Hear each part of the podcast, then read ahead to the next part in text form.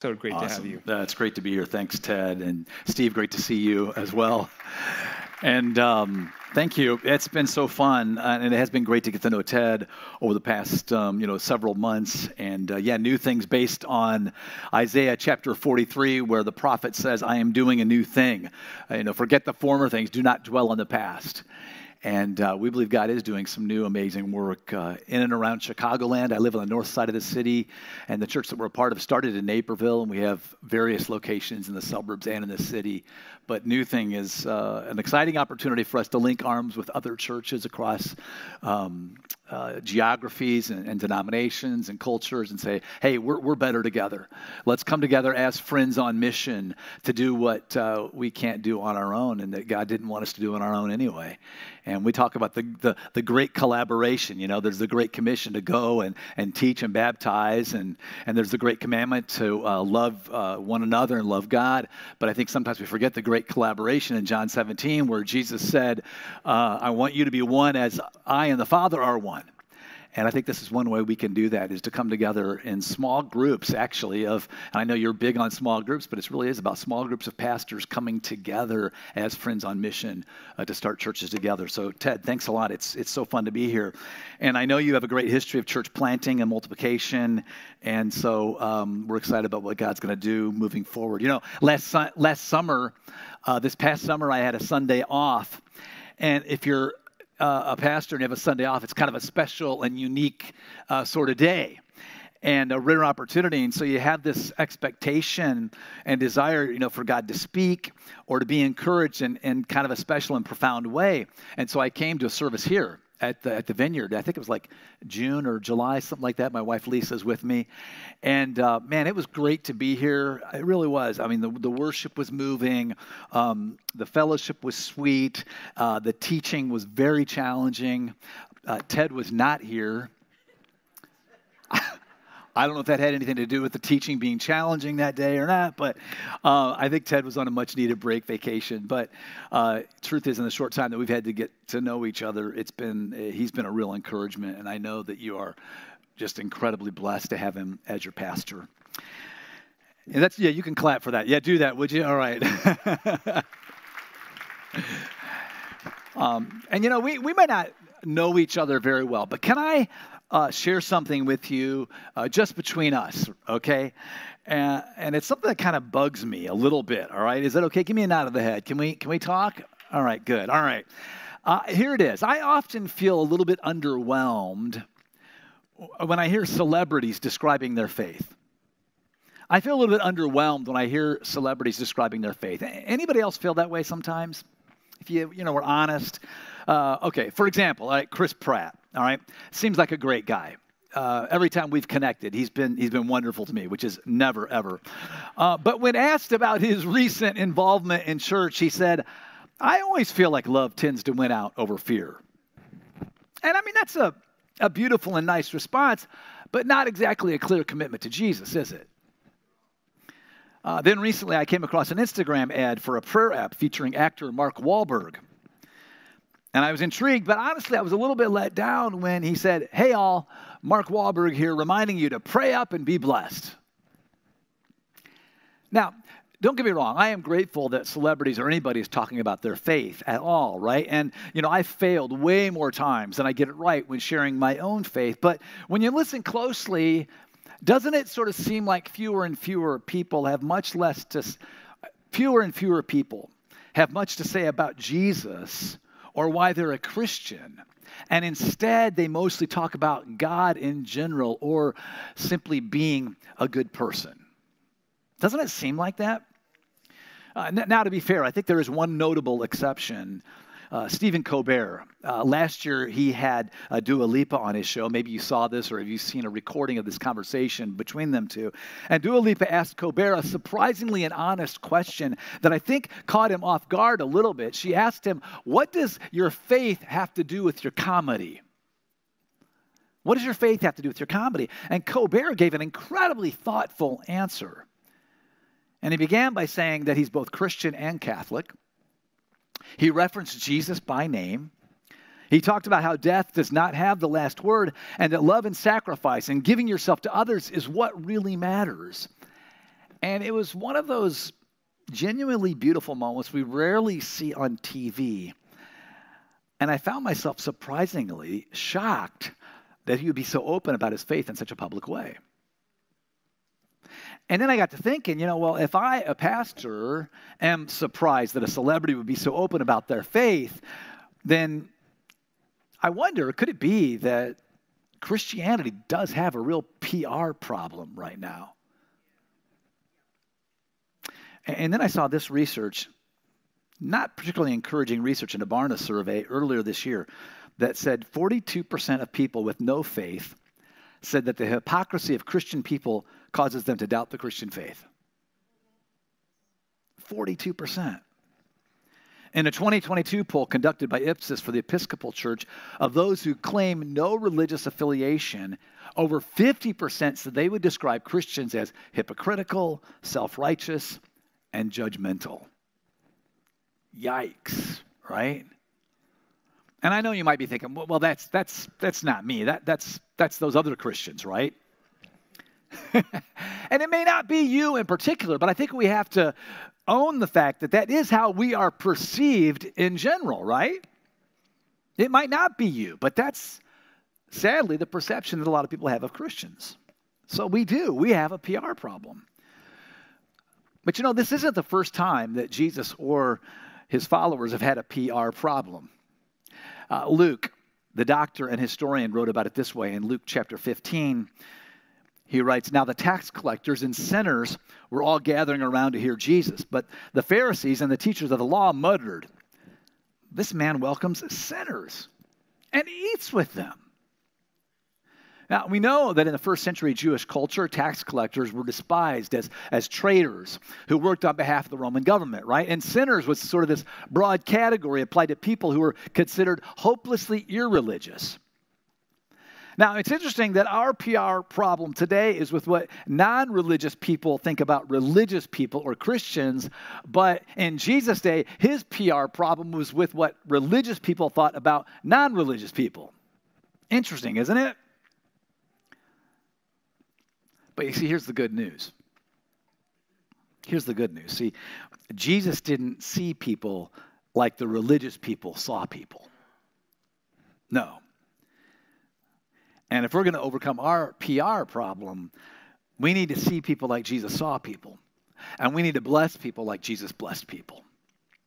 You know, one of the most powerful stories of how Jesus saw people and blessed people takes place in Matthew's account of Jesus' life. And I think the selection of scriptures in your program, if you want to follow along, or we'll also have it on the screen. But we pick up the story in chapter 9 where we read this As Jesus went on from there, he saw a man named Matthew sitting at the tax collector's booth.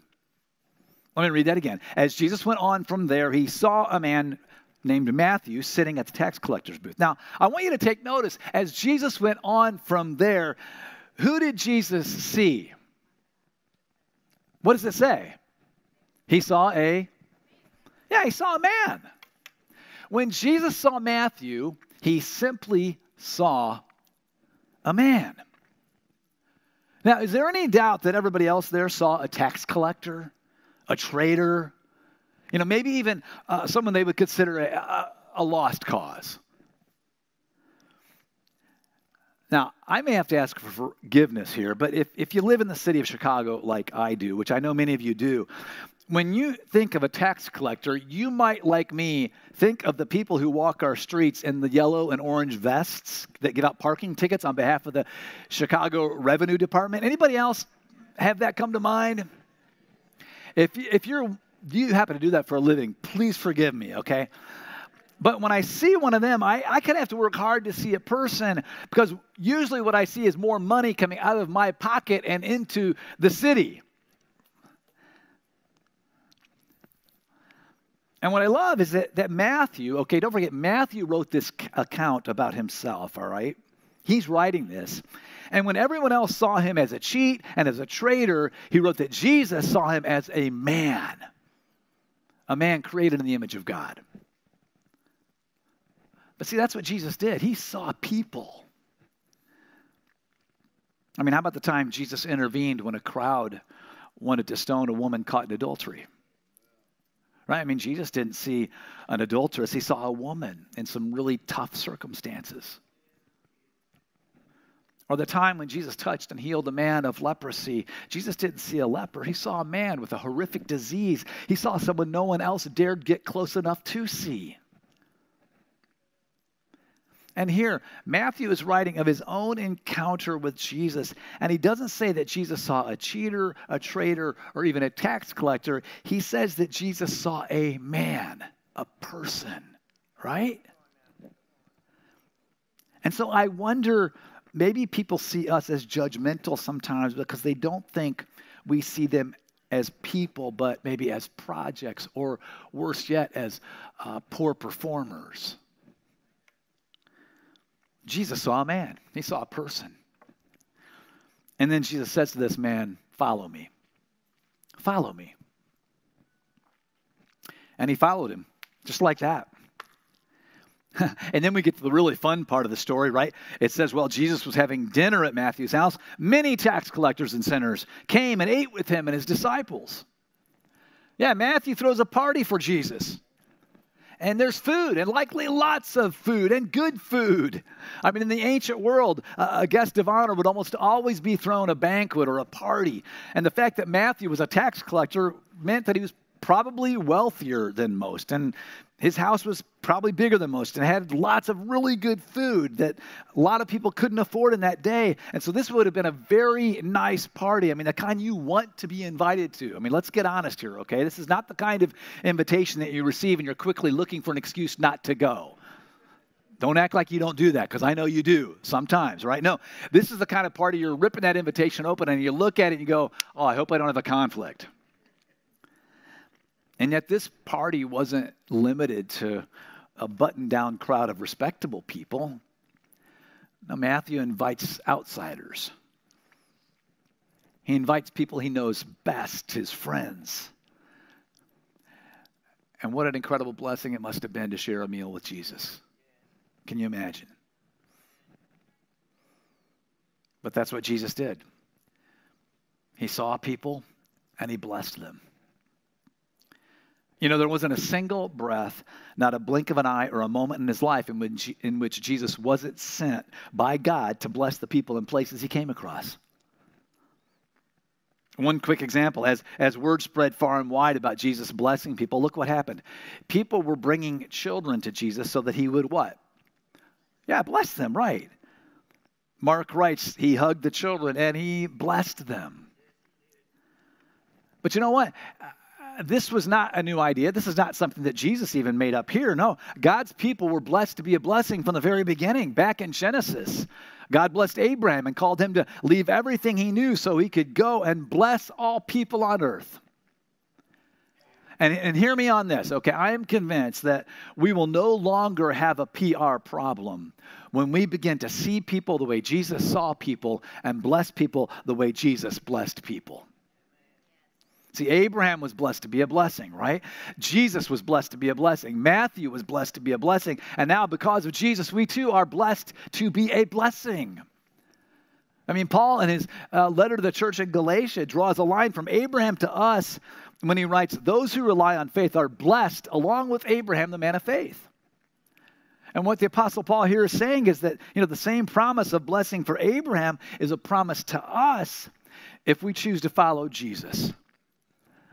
But that blessing is not, not for us to hoard or to keep for ourselves, right? No, we are blessed to be a blessing. Now, I got to tell you, this is where this whole idea really hits home for me and, and the church where I come from. At my home church community, as I know is the case here at the Vineyard, you know, over the years, you know, we've seen and experienced firsthand the impact of following Jesus in the lives of hundreds and hundreds, probably thousands of people. But I got to tell you, quite a few years back, we began to wrestle with how we could better share the gospel. How we could better share the love of Jesus with family and friends and, and our neighbors. And, and we had to admit at times that, in spite of our best efforts, it too often came off like a, a, maybe a bad sales pitch or an effort to get somebody to do something they didn't really seem to even want to do. You know what I mean? And so, for the past several years, we started asking a different question we said, you know what? Well, what if we were to just bless people the way Jesus blessed people? Yeah, what if we were to bless people the way Jesus blessed people? And, and what if we could help the very people in our church who have experienced a life changing relationship with Christ begin to bless their friends and neighbors as well? You know, not, not coerce or, or try to convince, you know, leave that to the Holy Spirit, but instead just simply bless people the way Jesus blessed people. And then what we did is we took a deeper look at the life of Jesus. And you know what? We discovered five ways that Jesus went about blessing the people he came across every single day. And interestingly enough, and in some ways because I'm a pastor, they form an acrostic and they spell the word bless. Now, don't tune me out because it forms an acrostic. Okay, can't even say the word acrostic. Tune me in because this is going to help you remember it. And these are simply five ways Jesus went about blessing the people and places he came across every single day. It spells the word bless. And this is not a stick or a method, this is a way of living. And I believe this is what it looks like to see people the way Jesus saw people and to bless people the way Jesus blessed people. So if you're taking notes, if you're a note taker, this is when you start doing it right now. Okay, this is your cue, all right? Write these down, all right? Here we go. Again, it spells the word bless. All right, the B in bless is for begin with prayer. Begin with prayer. You know, when, when Jesus started his earthly ministry, Luke, the doctor and historian, tells us that before he did anything else, what did he do? You probably know. What did he do? He went out to a mountainside and he prayed. Right. Over and over, we see Jesus retreating to prayer. You know, prayer preceded and permeated his mission from beginning to end. And so I tell people if you're not sure who God wants you to bless or you know who God wants you to influence with the love of Jesus like him like Jesus you can begin with prayer. Prayer is how you can ask God, Lord, who is it that you want me to bless? But it's also a way that you can begin blessing those people right away. You know, you know, one way I begin with prayer is through a list that I keep in my journal of friends and neighbors who don't know Jesus. And I have that list, and on that list are people that live right around me. Sam and, and Dave live across the street. Tom and Julie, longtime friends whose kids went to school with my my kids. Matt and Tammy, you know, another couple that, you know, I often see Matt when I'm out walking around the neighborhood early in the morning with my first cup of coffee. And a while back, you know, somebody said to me, uh, you know, Jon, there are people that you come across every single day who have never once had someone pray for them. Think about that. My mom and dad, they prayed for me before I was even born, from in the womb. There are people that you come across every single day who have never once had someone pray for them.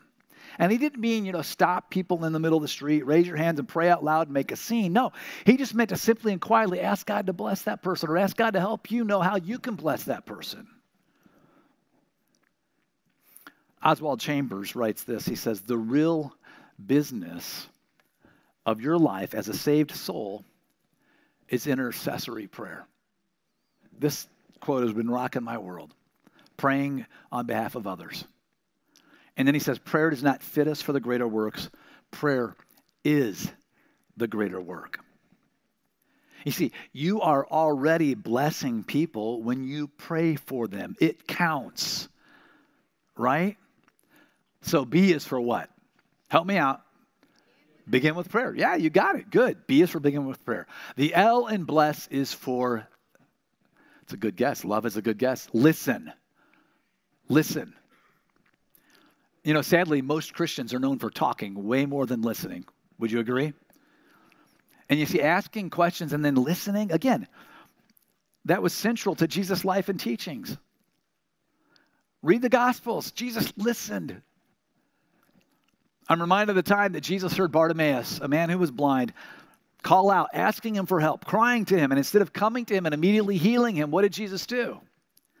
He asked him a question, right? What do you want me to do for you? Why do you suppose he asked him that question? I mean, wasn't it obvious he wanted to see? See, I think Jesus wanted to offer him the dignity of stating exactly what he wanted and the chance to confess his faith. In his book, Jesus is the Question, Martin Copenhaver says in the gospel accounts, Jesus asked over 300 questions. He asked way more questions than he ever answered. Most of the time, Jesus just listened. And see, I'm convinced that truly listening, truly listening, and you've experienced this, you know what it's like, maybe the kindest and most loving gift you can give someone. I love these words from author and professor David Augsburger. He writes, being heard is as close to being loved that for the average person, they are almost indistinguishable. Being heard is as close to being loved that you can hardly tell it apart. When you're being heard, you know you're being loved, aren't you? All right, so we begin with prayer, and then what? We listen, right? Okay. And this next one's my favorite. The E in bless is for eat. And I know it's about lunchtime, so it's dangerous for me to even talk about it right now, isn't it? We eat. This one's my favorite. I'm really good at this one. But we already talked about how Jesus blessed Matthew and his friends by sharing a meal, eating with them, right? But again, look at the life of Jesus. Look at his ministry throughout the Gospels. So much was centered around meals. What did we do? Right before I came up here, we shared a, a meal, right? To remember the resurrection and death of Jesus the bread, right? The cup. Jesus performed his first miracle at a wedding feast. One of his most famous miracles was feeding the 5,000, right? The night before his crucifixion, he brought together his closest friends for what? A meal. I mean, there's something about sharing a meal together that moves almost any relationship from acquaintance to friendship faster than almost anything else you can do. Isn't that true? You ever had that experience where you, you know you have an acquaintance, you know somebody you know somewhat well, but then you go out and share a meal and it's like your best friends. You've probably experienced that with some of the people in this room. So true. And what I love about this is that this is something you can do and not add anything to your already busy schedule. How many meals do you eat in a week? Let's be honest. Three a day, seven days in a week, 21 meals. We won't include desserts and stops at the cafe or Starbucks for a grande latte or whatever your drink is, right? 21 meals in a week. You don't have to add anything to your busy schedule in order to bless people this way. Just include someone in, some, in what you're already doing. Ask them to join you for that meal. In their book, Right Here, Right Now, our friends Alan Hirsch and Lance Ford write about the power of sharing a meal, and they say, sharing meals together is one of the most sacred practices we can engage in as believers. Think about that. They go on to say if every Christian family regularly invited a stranger into their home for a meal once a week, we could literally change the world by eating. That's not so bad, huh? You come in, the guest speaker tells you you can change the world by eating. Let's go. All right? so we begin with prayer. Then what? Right? Then what? Eat together, all right? And then the next letter, the first S in bless, is for serve. Serve. Uh, Jesus could not have been more clear when he said, The Son of Man did not come to be served, but to serve. And, and Jesus modeled for us, I think, that if you begin with prayer and if you truly listen and eat with somebody, you will discover how to best serve them, right? And praying and listening and eating together, I think, ensures that the serving is actually about the person being served and not the person doing the serving, right? You know, one of the ways my wife uh, Lisa and I uh, served one of our neighbors this fall was by raking their leaves while they were out of town. I hate raking leaves. It's one of the advantages of moving from the suburbs to the city. I didn't have a yard to rake leaves anymore. Here I am raking leaves. Trust me, it wasn't my idea, it was her idea. But we did, and it was a simple way to serve. And I think it's all about what it looks like to see people the way Jesus saw people and bless people the way Jesus blessed people. And he served people in loving and in practical ways. So we begin with prayer, we listen, we eat, we serve in loving and practical ways. And then finally, you look for the opportunity to share the story of Jesus. The last S in blesses for story. You share how His grace and love and mercy has transformed your life. And it reminds me of doubting Thomas coming to Jesus and saying, Hey, how can we know the way? And Jesus saying, I am the way, the truth, and the life. No one comes to the Father except through me, a relationship with me. See, when you befriend and bless people, I think they're going to want to know what makes you different. Why do you do what you do? And then when that opportunity arises, you share with them how the love of Jesus has transformed your life. So you begin with prayer, you listen, you eat, you serve, and then story, you share your story. I mean, just, just imagine with me what a difference it could make if we began to see ourselves as blessers. I mean, people who are in our communities, in our workplaces, in our schools, right? Blessed to be a blessing. I mean, who doesn't want to be blessed? I mean, wouldn't you love to know that someone cared enough about you to pray for you? Sure, you would right? And, and, and being listened to? I mean, truly being listened to, like, like you're the only person who really matters. I mean, who doesn't need that, right? Or, or just think about how it felt the last time someone invited you to join them for a meal, even if you couldn't do it. Wasn't it great to be asked? Of course it was. You felt loved, right? And wouldn't you feel loved if someone offered to serve you in a, in a practical and, and meaningful way, and then maybe even sat down and shared their story with you or asked you to share their story with them? And, and what if that's what if that's just what Jesus is inviting us to do? It's doing what he did, right? Blessing people in places around us in loving and practical ways. Folks, we will overcome our PR problem. We will. When we begin to see people the way Jesus saw people and bless people the way Jesus blessed people. And you know, I know that uh, in, in the past couple weeks and the weeks to follow, you're encouraging people who belong to the, to the vineyard here to sign up for small groups. And, and I, I love that. This small group fair is amazing. And being in a small group and, and or leading a small group has been a key part of uh, my wife and I, our marriage for the past 34 years. We've always been in some kind of small group of some kind.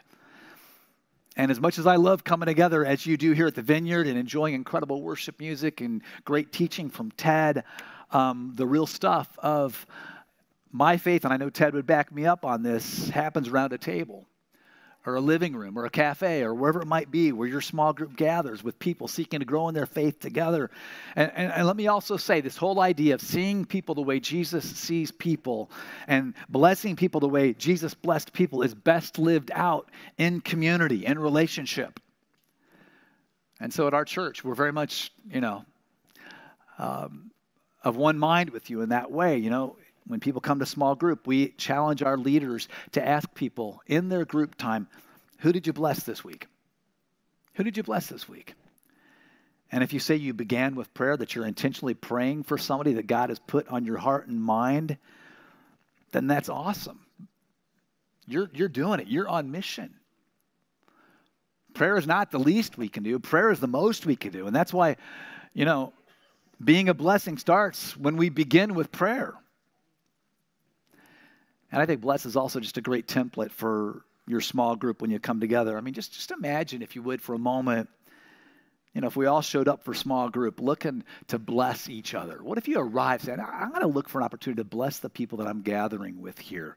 And, and we all together as a group bless the world around us. I mean, what if we just began with prayer and before you did anything else in your group, you simply said, Father, we give this time to you. And what if instead of, you know, seeking to speak first, we sought to truly listen to each other? That was our posture. You know, to seek first to understand rather than seeking to be understood. And what if our groups were eating together and sharing meals and serving one another in practical and loving ways? And what if we actually took the time to share our stories, right? Of how the gospel and love of Jesus is changing our lives. I mean, does anybody want to be a part of a group like that? Yeah, I'm in, right? Let's go. And again, what if part of that group time was an opportunity for us to challenge each other and hold each other accountable to blessing the people that aren't a part of this community yet? I think that could change the spiritual landscape of Evanston. I think it could change the spiritual landscape of our city and of our world. That's my challenge. May we see people the way Jesus saw people and bless people the way Jesus blessed people. Are you with me? All right, good. Let's pray. Father God, Father, thank you for today. Thank you for the opportunity to come here and gather and worship and, and just uh, experience your presence and know that you're with us. And God, we, we, uh, we recognize that there is a perception of, of us that does not reflect you in any way. So, God, help us to um, help us to truly love and see people the way you loved and saw people, and help us to bless people the way you blessed people. God, place people on our hearts and minds, even right now, that you want us to encourage in these ways. And thank you that your Holy Spirit is with us every step of the way. You are always with us as we extend ourselves to others. In your name we pray. Amen.